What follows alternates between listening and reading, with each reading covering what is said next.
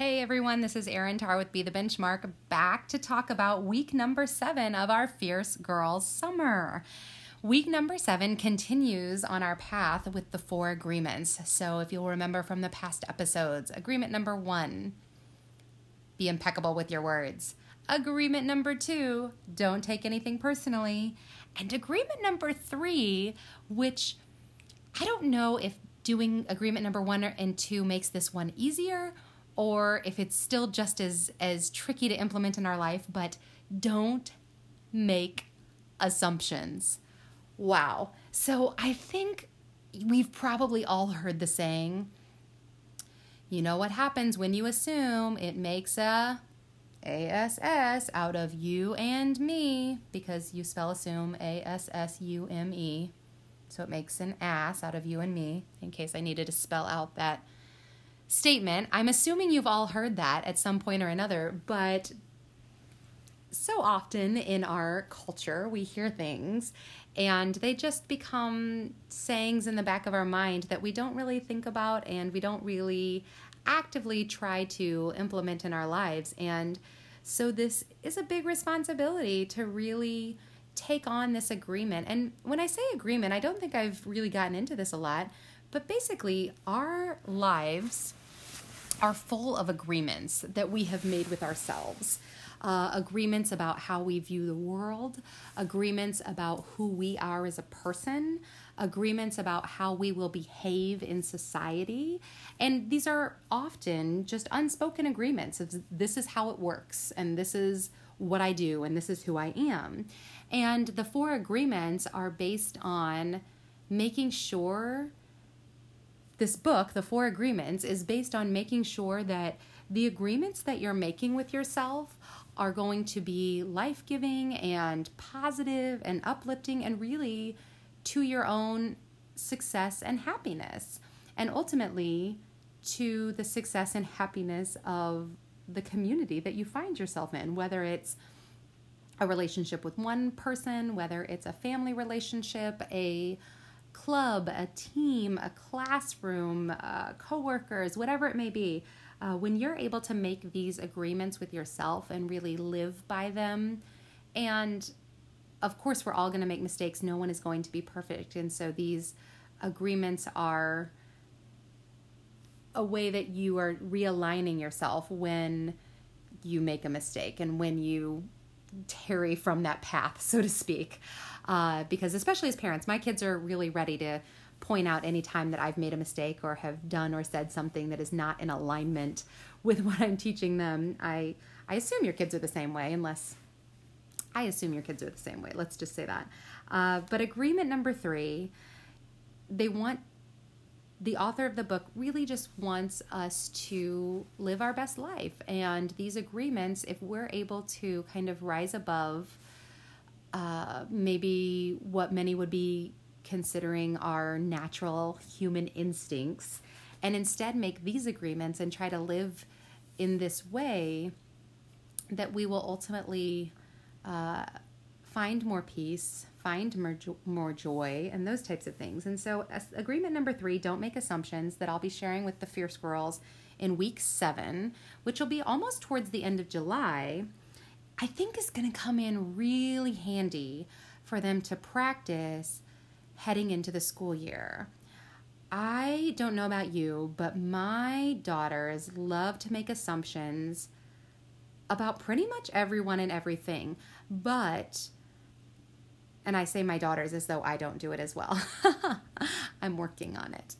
I'm actively working on this agreement. But, they love to make some assumptions about their teachers and how their teachers or the school system will respond in certain situations.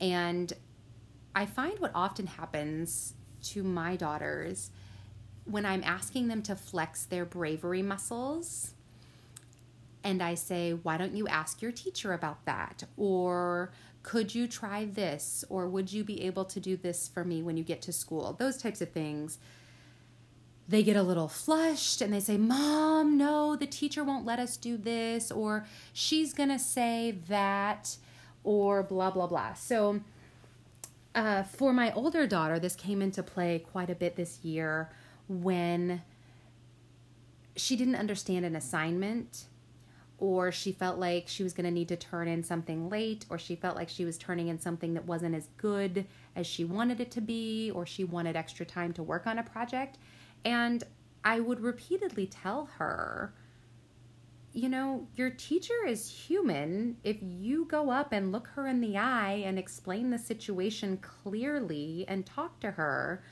I'm sure you can figure something out.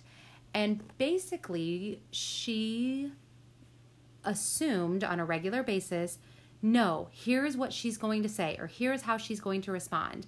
And I would repeatedly say, You cannot put words in her mouth. You cannot assume that she's going to respond in a certain way. And then she would like to give me examples of situations that would have happened with other students in the class.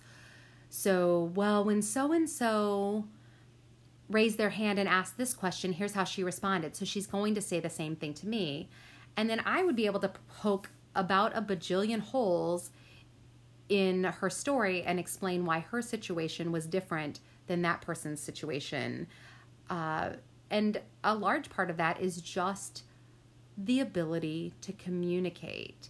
So, communicating with the teacher about what the situation was, what the question was, where the misunderstanding came into play, all of those types of things. And if we think about it, we do this all the time with our coworkers, with our bosses, with our kids, with our spouses. We especially with our spouses right? Because we have so much history with them. And you know here's what happened last time i asked him to clean out his closet. And so i know he's going to do the exact same thing. So i'm not even going to bother to ask. And i'm just going to huff around and be mad about it. Or i'm just going to do it myself you know uh, that's actually not a situation that my husband and i directly deal with because we have separate closets. So I don't need him to clean out his closet. He can do whatever he wants with his closet. But you understand my point that this is kind of the situations that we as adults find ourselves in and that we model for our kids. And they naturally kind of morph into this way of thinking that we can make assumptions about what other people are thinking or how other people will respond in situations and it really what it ultimately does is it shuts down communication. It shuts down opportunity. And it gives us an excuse to hide an excuse to not face uh, difficult situations or new challenges or new obstacles or opportunities. You know an obstacle can really just be an op- opportunity. It's just a different name. And so I think that's really the key and the important part of week number seven for don't make assumptions is really don't make assumptions as an excuse for something you're scared of. Don't use assumptions as an excuse to play small or to opt out. If you really recognize that you're assuming something's going to happen versus taking that brave step, uh, making that call, asking that question, clarifying the communication. That's what's going to move the needle forward in our lives. And for our kids, it could be something as simple as requesting an extension on a homework or assignment, or asking to reschedule a piano lesson, or uh, asking a friend to go to the movies who they don't know very well, but they just want to get to know better, whatever, really just facing those fears. As adults, um, and as they get older, the stakes can get higher and higher. And that's what I love about all the things I get to teach the Fierce Girls is that we get to teach them these things on what are to them huge levels, but really in the span of life, they are playing on a very small playing field right now. And so the mistakes that get made or the failures that happen, while to them they seem huge, we know in the span of a lifetime, these are very minor things that are happening.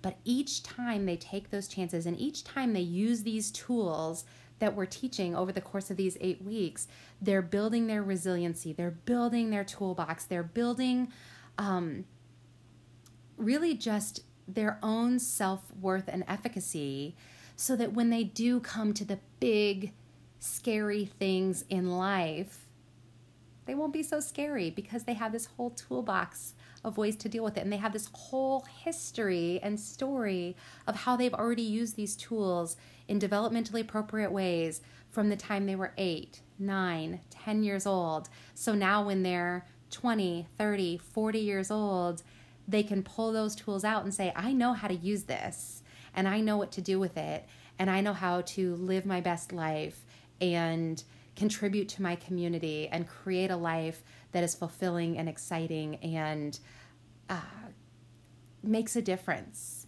in this world. So that's what gets me excited. And I hope that if you're listening, you have the opportunity to discuss these things with your son or daughter and that you can really think about how are you going to implement agreement number 3 don't make assumptions. Where what is an area where this is really a struggle bus for you? And how can you work on it? And maybe maybe engage your child in keeping you accountable to that. Share with them here's an area where i struggle with this. And you know is there an area that you struggle with this? And maybe we can ask each other about it and keep each other accountable. Because i think ultimately implementing agreement number three is really going to lead us to our best life and also our best relationships with one another so i would love to hear if you're able to do that and how it goes so hit me up on facebook hit me up on instagram email me, whatever it takes. I would love to hear from you. Until the next episode, go ahead and choose your thoughts to create a life that you love and go out and change the world in ways that matter to you. Be the benchmark.